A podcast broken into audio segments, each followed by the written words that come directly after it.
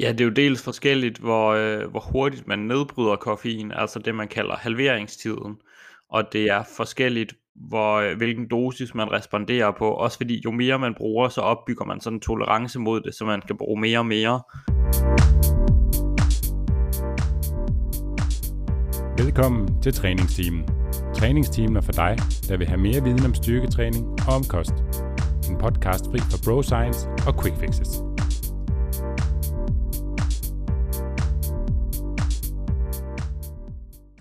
Velkommen til episode 96 af træningsteamen. I dag skal du høre del 1 ud af to fra vores Q&A, ja, som vi blev nødt til at dele op i to bidder, fordi der var så mange gode spørgsmål at tage fat i. Og da vi ikke bare vil løbe hen over spørgsmålene, og fordi vi gerne vil svare relativt grundigt på dit spørgsmål, ja, så bliver vi nødt til at dele den her Q&A op i to dele af hver af cirka en halv times varighed. Spørgsmålene har vi modtaget på vores Facebook-gruppe Træningsteamen, som efterhånden er på knap 3.000 medlemmer. Men nu til dagens episode. God fornøjelse.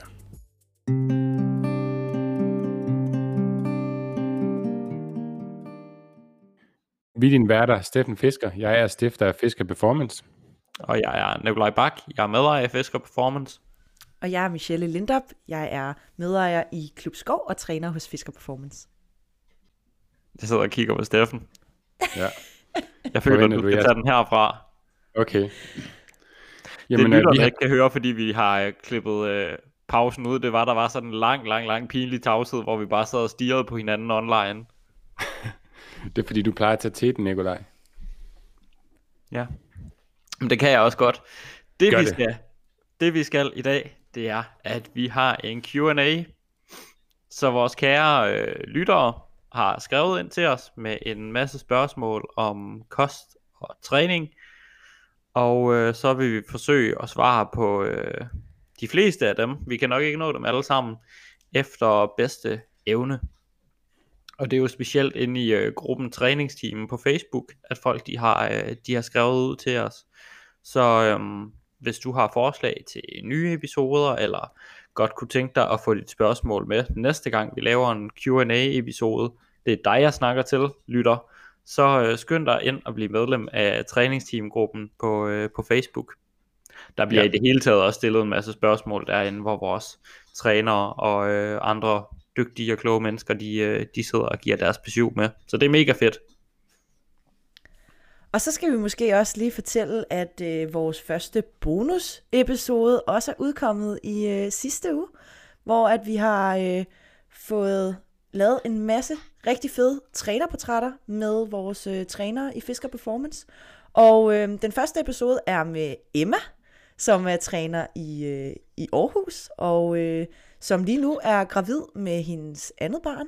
Og øh, den kan I smutte ind og høre, så kan I høre lidt omkring øh, graviditetstræning. Hun er rigtig, rigtig skarp på alt, hvad der handler om, øh, om graviditet og efterfødselstræning, træning under graviditeten osv. Så øh, hop over og lyt til den første episode, når I er færdige med at høre den her episode selvfølgelig. Fedt. Jamen så Jeg- lad jeg os, øh, lad os gå Lad os til komme det. i gang med spørgsmålene, ja. Skal vi, øh, vi tager hul på træningsteamens spørgsmål først. Og jeg læser det første spørgsmål op fra Katja. Hvor lang tid virker pre-workout, hvis jeg gerne vil have god energi igennem hele min træning, som er to timer? Hvornår vil det så være mest oplagt at indtage det? Kan det passe, at hvis jeg indtager det 30 minutter før jeg går i gang, så føler jeg, at virkningen er væk, inden træningen er over? Det er jo lidt, Øh... jeg synes det er et lidt sjovt spørgsmål i forhold til det her med, hvis jeg gerne vil have god energi igennem hele min træning på to timer. Øhm, det kan man jo som udgangspunkt ikke forvente, at man har. Jeg vil sige, hvis man har en, en træning på, på to timer, så er det forventeligt, at man er træt til sidst i den træning. Og det er måske også, det er måske også en, en del af målsætningen med den, eller i hvert fald, det er en del af målet med træningen, det er, at man træner tilpas meget til, at man bliver træt. Øhm, og det vil, et, det vil et tilskud af pre-workout øh, ikke kunne ændre. Man kan sige pre-workout, nu snakker vi primært effekten af koffein, fordi det er det, der ligesom der virker i pre-workout produkter. det er en, man kan sige, der er måske en træthedsfra, øh, eller en præstationsfremmende effekt, men den ser man først ved ret høje doser, hvor det også er, at folk de kan opleve sådan noget, nogle bivirkninger som kvalme og mavepine og sådan noget. Men at den træthedshæmmende effekt, som er den folk typisk tager pre-workout for, den, den ser man ved lavere doser, og også inden for den her foreskrevne dagsdosis på produktet typisk. Og det er jo, det er jo den, man gerne vil have, det er, at, at hvis man er træt, så vil man gerne ligesom hæmme, hæmme den effekt, og ligesom føle sig lidt, lidt opkvikket. Men det er jo ikke noget, der betyder, at man bare er øh, helt hyped i, øh, i flere timer. Jeg ved godt, der er nogen, der tror, det sådan, man skal bruge pre-workout, og, øh, og også bruger det til hver eneste træning. Men det synes jeg bare ikke giver mening, fordi så bliver det bare sådan en, så bliver det noget, man er fuldstændig afhængig af, i stedet for at kunne bruge det som en lille hjælp, en lille opkvikker på de, øh, på de dage, hvor man er uoplagt.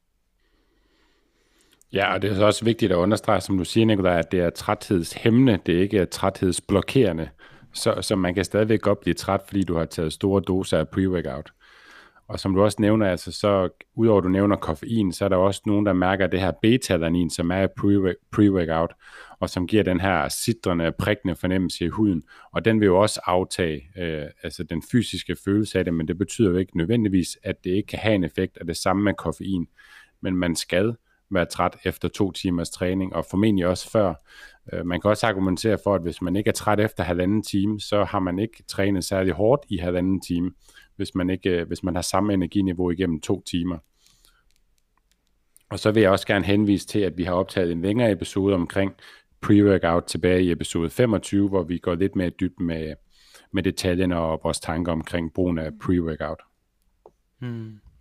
Men ja, man, øh, man kan ikke forvente at være øh, energifyldt og bare fuld af go i en øh, to timers træning, og det er heller ikke meningen. Og øh, jeg vil også sige i forhold til, hvornår man skal bruge pre-workout, så søvn er det bedste pre-workout. Mm. Sørg for at prioritere jeres søvn ordentligt, inden I begynder at kigge på pre-workout produkter.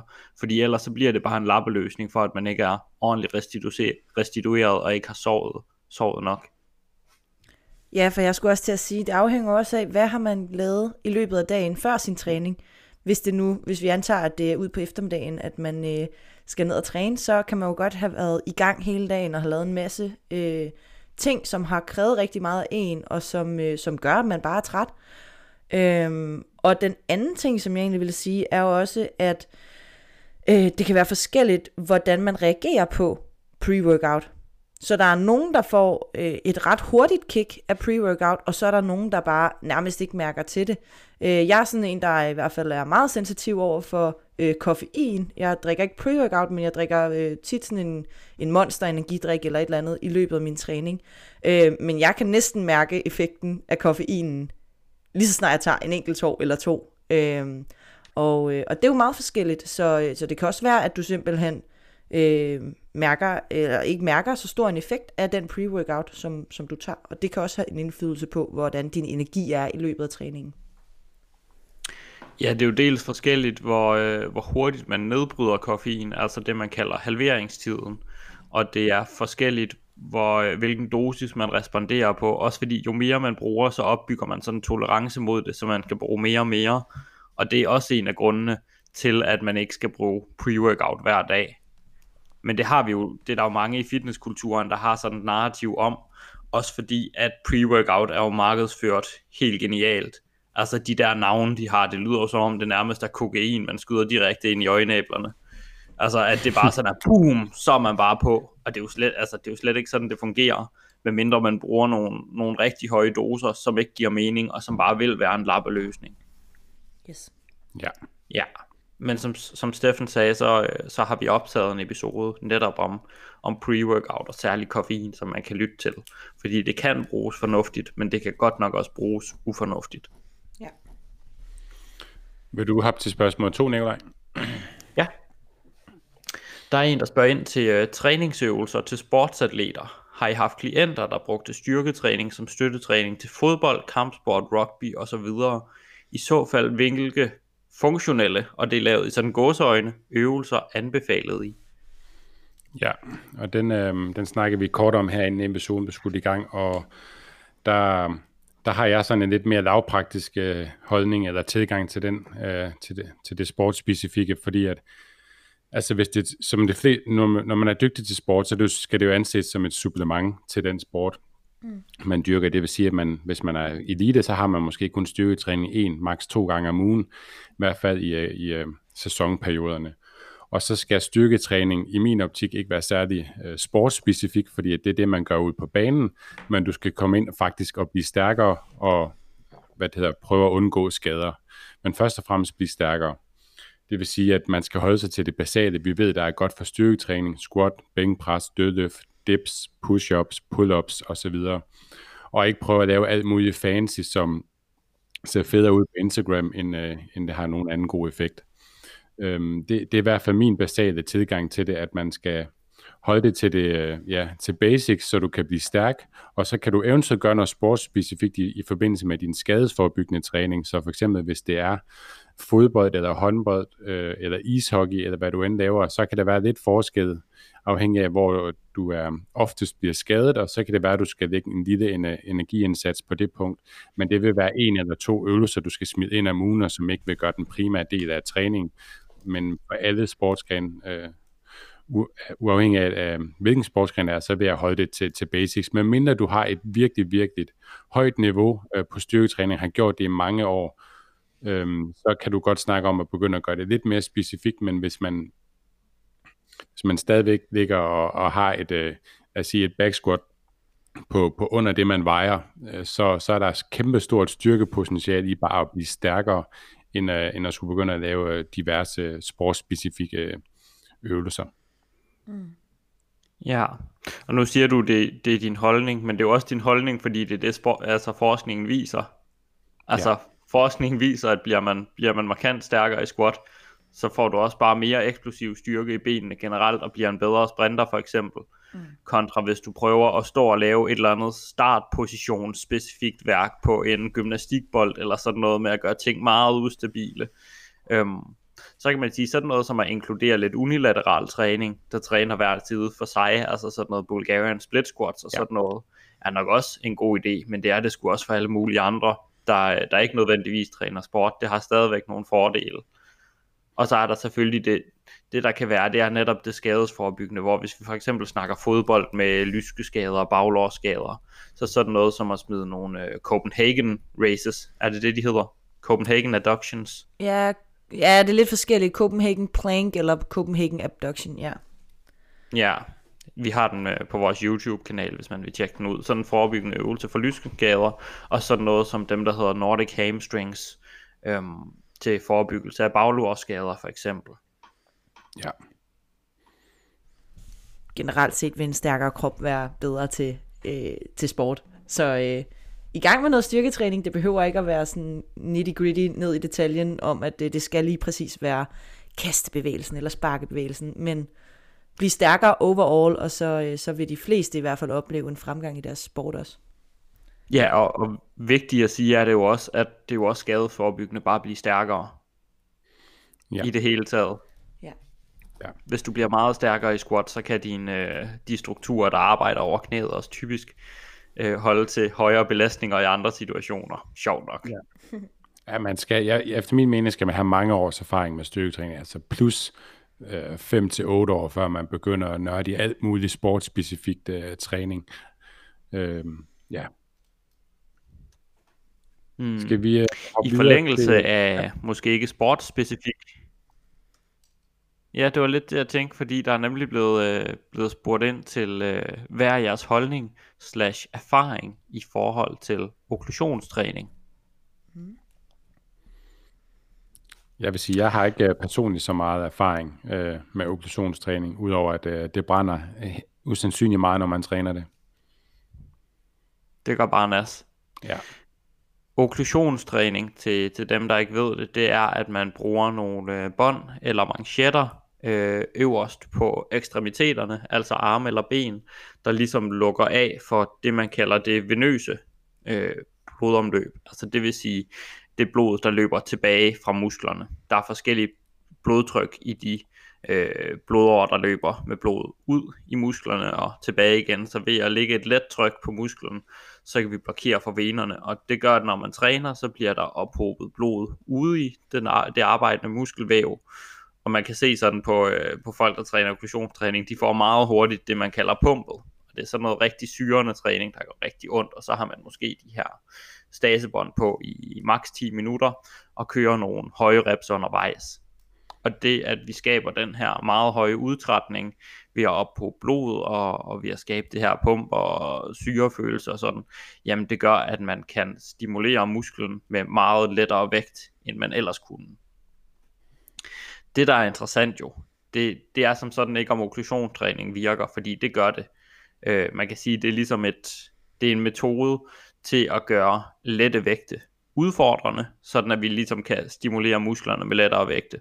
Og det kan der jo være en, øh, måske en fordel i, øh, som et supplement til ens tunge træning måske, eller i forbindelse med, med genoptræning. Hvis man ikke kan håndtere tunge vægte, så kan man lave noget let træning og stadigvæk stimulere musklerne. Mm. Det der så er spændende, det er jo så, om det virker bedre øh, end almindelig styrketræning, eller om kombinationen af de to virker bedre, end de gør hver for sig.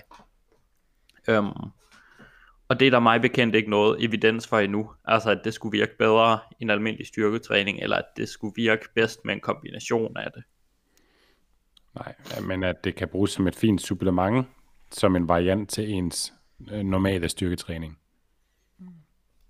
Altså det kan det jo sandsynligvis. Man kan sige, jeg har, jeg har personligt haft erfaring med at bruge det i forhold til armtræning. Og det jeg erfarede der, det var selvfølgelig, at når man kan træne med meget lettere vægt, så kan man også træne med en meget højere volumen til armene før og led og så videre begynder at gøre ondt. Men det er jo ikke det samme som, at det, det virker bedre, eller man har brug for at lave så høj en volumen, altså så mange sæt, som man kan med let vægt. Det kan sagtens være, være at ganske almindelig styrketræning med tungere vægt for lidt færre sæt, at det vil virke lige så godt, fordi der kommer jo også en, der kommer jo også en, en grænse for, hvornår flere sæt bliver bedre, og hvornår det bare bliver spildt arbejde, eller til sidst overtræning. Hmm.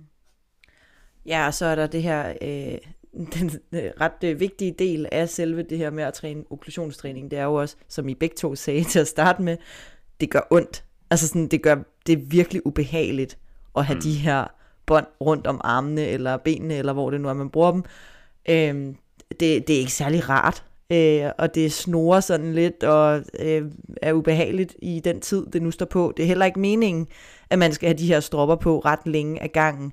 Øh, mm. Men for nogle mennesker er det altså øh, vildt ubehageligt, og derfor øh, så, så går det måske bedre at, at køre noget almindelig træning øh, med lidt tungere vægte og lidt færre øh, gentagelser, end at skulle stå der med sådan nogle øh, stropper på armene. Men, øh, men det er sådan lidt en, øh, det må man sådan lidt prøve sig frem med i hvert fald, om man bryder sig om det eller ej. Der er også nogen, der synes, det er super fedt at få det her pump og syre under træning. Jeg synes, det er meget nice, når man træner arme. Um, du er også lidt skør, Nikolaj. Ja, det kan, jeg, kan godt, jeg kan godt lide pump. Hvem kan ikke det? Hallo? Arnold siger pumpet, det er vigtigt. Så skal man have det. Så med det. Det er højeste evidens, der findes. Ej, jeg vil, øh, jeg vil sige, der er så nogle spændende øh, resultater i forhold til opregulering af sådan nogle muskulære satellitceller, øh, som spiller en rolle i forhold til muskelopbygning. Men derfra kan vi så ikke sige så meget om, om det rent faktisk medfører større muskelvækst. Man kan sige, det er endnu en ting, man kan skrue på, og det er endnu et værktøj, man har, ligesom man kan bruge drop sets og alt muligt andet. Jeg kan godt finde på at bruge det i perioder, hvis øh, jeg har planlagt en høj træningsvolumen, at noget af det til, øh, til ekstremiteterne, altså arme eller ben, det så er jo simpelthen, fordi det slider lidt mindre. Mm. Men igen, virker det? Vi kan ikke svare på det. Sådan er det egentlig med rigtig mange af de her træningsmodaliteter, fordi så meget træningsforskning er der slet ikke. Så meget af det vil også bare være værktøjer, som vi kan bruge øh, på de tidspunkter, hvor vi vurderer, at det giver mening. Men det er svært at sige sådan noget som virker langsomt tempo, øh, virker dropset, virker øh, superset, øh, pre-exhaust superset og så videre og så videre, hvis man kan se på videnskabelige studier, fordi det er de slet ikke gearet eller findes i en mængde til at kunne sige noget om men vi kan selvfølgelig betragte det ud fra nogle fysiologiske og nogle ligesom træningsfaglige, øh, hvad skal man sige, retningslinjer og sige, okay, giver det her overordnet mening? Og det synes jeg, okklusionstræning gør. Men det er bestemt ikke noget, man, man skal gøre, eller tænke det som et hack til større muskelvækst. Jeps. Nikolaj, nu er det næste spørgsmål, så får du lige noget tagetid igen, fordi at, uh, det er, hvad er fordelen ved en landmine T-bar, eller er det bare et gimmick? Det er det ikke. Oh. jeg ved, du smider den her over til mig, fordi jeg elsker landmines. Jeg kan også godt lide det. Ja, det er, for dem der ikke ved det, så er det sådan en, kan man sige, det er sådan en aksel, man sætter på jorden, sådan et hængsel, hvor man kan sætte øh, stangen i, øh, ja. og så kan man lave sådan et, et etarm skulderpres. Altså, med, det, øh, med, det er jo det samme som at bare sætte stangen over et hjørne, grundlæggende. Ja. Ja. Ja, og så, så kan man presse stangen op over øh, hovedet. Det kan være, at vi kan smide en, øh, en video op i show notes. YouTube. Ja. På YouTube. På YouTube. Men nej, og så laver man sådan et enearm skulderpres over hovedet. Øhm, jeg synes, det er en fantastisk øvelse af flere årsager. For det første, så kan man arbejde med et øh, stort bevægeudslag over skulderen. Lidt mere, end man kan i et almindeligt skulderpres. Altså man kan komme helt ned med vægten foran skulderen. Og så er det fede ved det er, når man strækker den op over hovedet, så kan man ligesom læne sig ind under den og få et fuldt stræk over skulderen, hvor man samtidig har fokus på at trykke stangen op og bevægelse over skulderbladet, sådan at de muskler, der stabiliserer og bevæger skulderbladet, de får rigtig meget træning. Øhm, og det er ikke noget, vi nødvendigvis gør i så mange andre øvelser, det her med at kunne, kunne have sådan en fuld bevægelse over skulderbladet. Øhm, og samtidig så er den også bare let at gå til for, øh, for nybegyndere jeg har, jeg har faktisk købt sådan et, øh, et dobbelthåndtag til landmines, sådan at man kan køre øh, landmines med to hænder ad gangen, hvor man kan køre hele vejen ned for fuld stræk over skulderen, lidt mere end man kan i military press, og også lidt længere tilbage, fordi kroppen ikke er i vejen, så der kommer nok lidt mere øh, sideskulder ind i det, og så presse den helt op over hovedet igen, så det giver egentlig mulighed for at lave sådan et, et mere stabilt øh, military press, med, øh, med lidt mere rom. Jeg synes, det fungerer fantastisk på den måde, og man kan virkelig mærke, når man sådan trykker godt op i toppen og får fuld bevægelse over skuldrene, at der kommer noget ekstra træning af de muskler, der, der bevæger skulderbladet, der er vigtigt for skuldersundhed. Ja. Det er også min erfaring, at den her presvariant, du snakker om, at den er, den er ret skånsom for skulderen. Jeg har i hvert fald haft øh, en hel del øh, kunder efterhånden, som når de har lidt skuldergene, at det er faktisk en, øh, en øvelse, de kan, fortsætte med at køre, fordi at den presser i et plan, som øh, åbenbart er meget rarere for skulderen at presse i. Og så er der også øh, træning af, af ryggen, altså T-bar rows, eller man kan også køre one-arm rows i det her format, hvor den også har et plan at bevæge sig i, som fungerer rigtig godt til at aktivere lats. Og det er i hvert fald, øh, det er i hvert fald to øvelser, jeg regner med, at nu får jeg snart et hjemmetræning setup, øh, og fordi jeg ikke har håndvægter og så meget andet, så giver det, øh, giver det rigtig god mening at inkludere nogle af de her øh, landmine-varianter, om det så enten er til, øh, til skulder eller til ryg. Det, øh, det regner i hvert fald med, at det bliver en større del af min træning herhjemme. Michelle? De her, I er simpelthen nødt til at lave en YouTube-video omkring det her. Alle de ting, man kan bruge sådan en, en landmine T-bar, øh, hvad hedder det, setup til. Det vil jeg rigtig gerne se, og så vil jeg give jer en, øh, en lille en med på vejen, at hvis man ikke har det her øh, aksel, og hvis man ikke lige vil ødelægge sin væg hjemme øh, i stuen, nu når vi laver hjemmetræning, øh, ved at placere stangen inde i hjørnet på væggen der, så kan man altså tage en øh, vægtskive, og så kan man lægge den på gulvet, og så kan man sætte den der øh, vægtstang oveni. Så fungerer den også rigtig fint som sådan et, øh, et hængsel eller setup. Så øh, YouTube, Nikolaj og Steffen, YouTube. Ja. ja. Vi, øh, vi er på sagen. Det var en god idé. En ja, landmine video. Ja. Øhm, der er også flere centre, der har sådan en T-bar row her. Altså hvor at, øh, ja, hvor vi har en stang, man trækker op til, så der bevæger sig over en, en, øh, en aksel, men hvor man så samtidig ligger på, øh, man ligger på en bænk, så man ligesom har bryststøtte. Og det fungerer helt vildt godt i, øh, i rygtræning, fordi at man ligesom kan generere rigtig meget kraft, og man er et stabil setup, der samtidig gør, at man ikke har så meget tendens til at cheat. Øhm, og det er egentlig det med at have en bryststøtte generelt, når man træner ryg, det er noget, man kan have gavn af i rigtig mange rygøvelser. Det har vi også lavet en YouTube-video om. Ja. Den hedder Simpel trick til bedre rygtræning, tror jeg den hedder. Noget af den stil. Mm-hmm. Vi yes. snakker lidt om uh, lats og hvordan de fungerer og så videre deri. Men um, den kan man jo finde ved at søge på uh, Fisker Performance eller træningsteam på YouTube. Yes. Øhm, vi hopper videre til næste spørgsmål. Skal man tage, mm. blive ved med at tage kreatin, når man hjemmetræner? Yes. Kreatin virker kun i Fitness World, er der en af vores øh, andre øh, følgere på Facebook, der skriver. ja, det er fandme sjovt. Ja, nej, man kan godt fortsætte med at tage kreatin, også selvom man laver hjemmetræning. Altså hjemmetræning kan godt være øh, enormt effektivt, selvom man måske ikke har helt det samme udstyr, helt de samme øh, vægte til rådighed, så kan man stadigvæk godt få en, øh, en, øh, en ret hård øh, træning ud af at træne derhjemme. Så øh, selvfølgelig kan der være give mening at, øh, at, at bruge kreatin, og kreatin øh, bidrager også til sådan den her eksplosive styrke, og det kan man altså også godt træne derhjemme uden specielt tung vægt. Og hvis man er øh, interesseret i at øh, finde ud af, hvordan hjemmetræning kan være effektiv, eller ikke tror på, at man kan strække hjemmetræning effektivt sammen, så kan man øh, gå ind på træningsteamets YouTube-kanal øh, og finde en, øh, en meget flot mand, der hedder Steffen Fisker, der laver en rigtig hård øh, hjemmetræning der i den, hvor der også ligger fuld træningsprogram. Yes. Var det noget ja. med, at vi havde en YouTube-kanal? Så er vi videre. Jeg ved det ikke. Folk snakker om det. Ja. Næste. Så kører vi videre til næste, inden der går helt YouTube i den. Uh, T-booster, testosteron-booster, giver det mening, eller er det penge ud af vinduet? Og det giver mening at kaste dem ud af vinduet. Yep. yes. Ja. Der, der findes ikke øh, lovlige kosttilskud i hvert fald, og så er det måske ikke længere et kosttilskud, hvis det er hvis det ikke er lovligt, øhm, men som booster ens testosteronniveau. Øh, det er sjovt, fordi der kommer tit sådan nogle bobler, hvor der kommer et sådan, wow, spændende studie, der bare virker, viser mega stor øgning i testosteron og sådan noget, og så kommer der nogle studier, der ikke kan eftervise det bagefter. Der var blandt andet det her diaspartic acid, hvor der kom sådan et studie, der viste, at det boostede testosteronen helt vildt meget hos mænd. Øh, og så var der en forskergruppe, der prøvede at eftervise de resultater. Det kunne de ikke. Så prøvede de igen med højere doser, og der så man faktisk en, øh, et ret markant fald i testosteron, når de gav det her tilskud i, i høje doser. Så øh, nej, der, øh, det giver ikke mening at kaste, kaste penge efter testosteronbooster.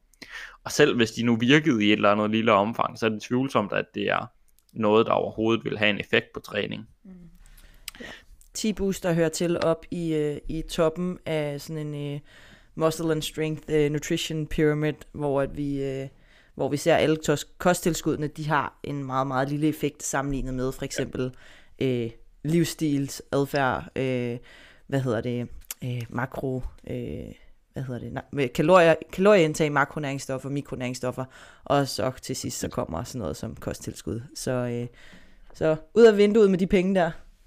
Ja, Jamen også fordi man kan jo inddele kosttilskuddene, så når man kommer op i toppen i, af pyramiden, så kan man inddele kosttilskuddene i hvilke der virker, altså kreatin og proteinpulver, ja. hvis man ikke spiser nok protein, og så nogen, der har meget dårlig eller ingen effekt, og det er altså der, de her testosteron boosters, de, øh, de ligger. En god og billig testosteron booster til gengæld, det er at få nok søvn, det er også et rigtig godt pre-workout tilskud. Øhm, ja og så generelt ikke at være i et stort kalorieunderskud, eller have en rigtig, rigtig lav fedtprocent. Ja. Vi hopper videre til, til næste. Måske det bliver en af de sidste i uh, den her Q&A, og så kan det være, at vi laver en uh, part 2, fordi der var mm. så mange gode spørgsmål. Um, det næste, det, uh, den kører vi lige lidt hurtigt ind over, fordi det er igen noget med okklusionstræning, og der, der tror vi, vi bliver nødt til at lave en specifik episode og få en ind, der ved uh, en hel masse om det, for at gå i dybden med, med hvad det kan og hvad det ikke kan. Og det var så i forhold til noget løb. Så det tænker jeg, det får vi en episode omkring i fremtiden her i løbet af året for eksempel, forhåbentlig. Men øh, det næste spørgsmål her, hvor meget hjemmetræning er nok for muskelopbygning? Selvfølgelig med kosten på plads. Er det uhensigtsmæssigt at træne 30-40 minutter hver dag med kropsvægtsøvelser, elastikker og håndvægte, eller er det for meget skiftevis over underkrop? Og måske lidt mavetræning hver dag. Det kommer an på. Ja. Ja, man kan jo sige, at altså sådan, ja, du kan godt træne hver dag. Men spørgsmålet er også, kan du nå at restituere fra det? Fordi vi er også nødt til at lade musklerne få en pause en gang imellem. Så hvis man bare kører fuld on smadretræning hver eneste dag, øh, hele ugen, så kan det godt være, at det måske ikke har den ønskede effekt, eller at man render ind i nogle overbelastningsskader eller noget i den stil. Og er der noget, der ikke er godt for muskelvækst, så er det altså at have en, øh, en længere skadesperiode. mm. Og det kommer jo også i høj grad an på, hvad man er vant til. Hvis man nu kommer fra at træne to eller tre gange om ugen, og så begynder at hjemmetræne hver dag, øh, mm. så er det jo en helt anden sag, og det vil jeg ikke anbefale. Men hvis man nu er vant til at træne lidt hver dag, så kan man jo sagtens fortsætte med det. Hjemmetræning har, har rigtig mange fordele, og kan næsten lige så meget som styrketræning er det fornuftigt sammensat. Så hjemmetræning skal man ikke tænke anderledes end alt muligt andet sport, eller sin regulære styrketræning, fordi er den sammensat på nogenlunde samme vis, så er det præcis det samme, man skal tænke, som bare det almindelige styrketræning. Mm. Og det øh, leder mig faktisk også lidt over til et spørgsmål, som jeg har fået på, øh, på min profil, som hænger lidt sammen med det her spørgsmål, som, hvor at, øh, en af mine følgere skriver og spørger, om man kan træne CrossFit 6-7 dage om ugen. Og der er det jo også CrossFit er jo en sport, hvis man kan sige det sådan, som har rigtig mange forskellige facetter. Altså der er både noget, der hedder, man kan øh, der er nogle styrkeelementer, der er nogle gymnastiske elementer, der er noget mobilitet indover, der er noget kondition indover. Og hvis man nu deler det op og siger, okay, den ene dag, der har jeg fokus på øh, squat-styrke, den næste dag har jeg fokus på noget gymnastics, den næste dag har jeg fokus på noget mobility, den næste dag på noget kondition, jamen så vil man fint kunne tilrettelægge sig øh, ud af at træne CrossFit hver dag mm. i løbet af en uge. Men man kan også omvendt sige, at CrossFit for mange på motionsplan er jo også øh, de her workouts of the day, altså what øh, om det så er øh, sammen med andre, eller bare hjemme i stuen, at man laver sådan en, en, en workout.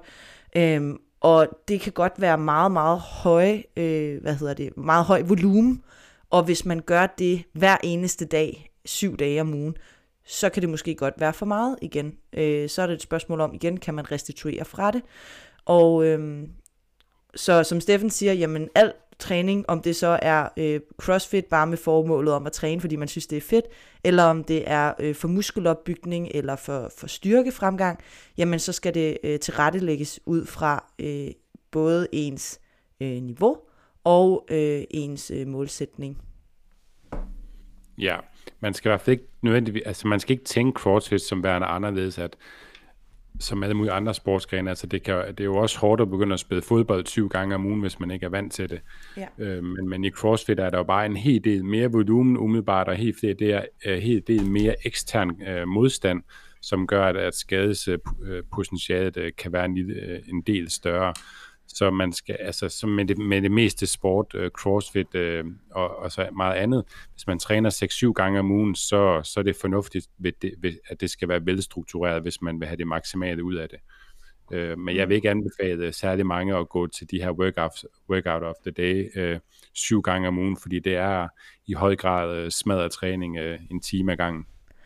Hvis jeg lige skal give et eksempel på sådan en workout of the day, så kunne det være sådan noget som øh, 400 meter løb, 50 øh, air squats, 40 push-ups, 30 sit-ups, 20 øh, toes to bar og 10 burpees.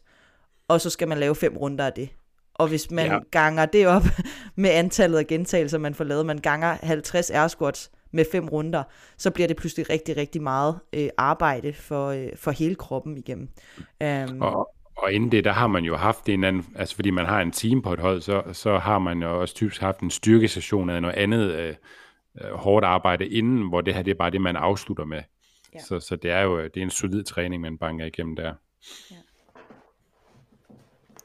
Lige i forhold til, øh, til spørgsmålet omkring, omkring hjemmetræning også, de her 30-40 minutter om dagen. Ja folk de snakker jo tit om, hvor meget træning kan man holde til, hvor de spørger, øh, hvor ofte kan man træne.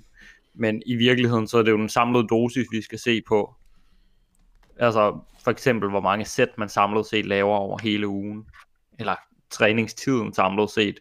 Hvis vi nu siger, at man går fra at træne fire gange om ugen af en time halvanden, til at træne hver dag af 30-40 minutter, så er det jo bare den samme tid, vi har fordelt ud over flere træninger. Så det er ikke, det er ikke fordi, at det i sig, sådan, i sig selv er problematisk. Det er i hvert fald den samlede mængde, mere end hvor ofte vi træner, der er vigtig. Og om den er ud over vores kapacitet for, hvad vi nu kan holde til. Og det er jo meget individuelt alt efter, hvem man er og hvad ens træningserfaring er. Ja, det er en god pointe, Nikolaj. Og det er altid godt at slutte af med en god pointe. Og så kan vi måske begynde at optage videre på, på del 2 af, af de her Q&A-spørgsmål her. Hvad, hvad Ja, siger I jeg til tror, det? vi er ikke engang nået igennem halvvejs her, så øh, der er masser af spørgsmål til øh, endnu en, øh, en Q&A.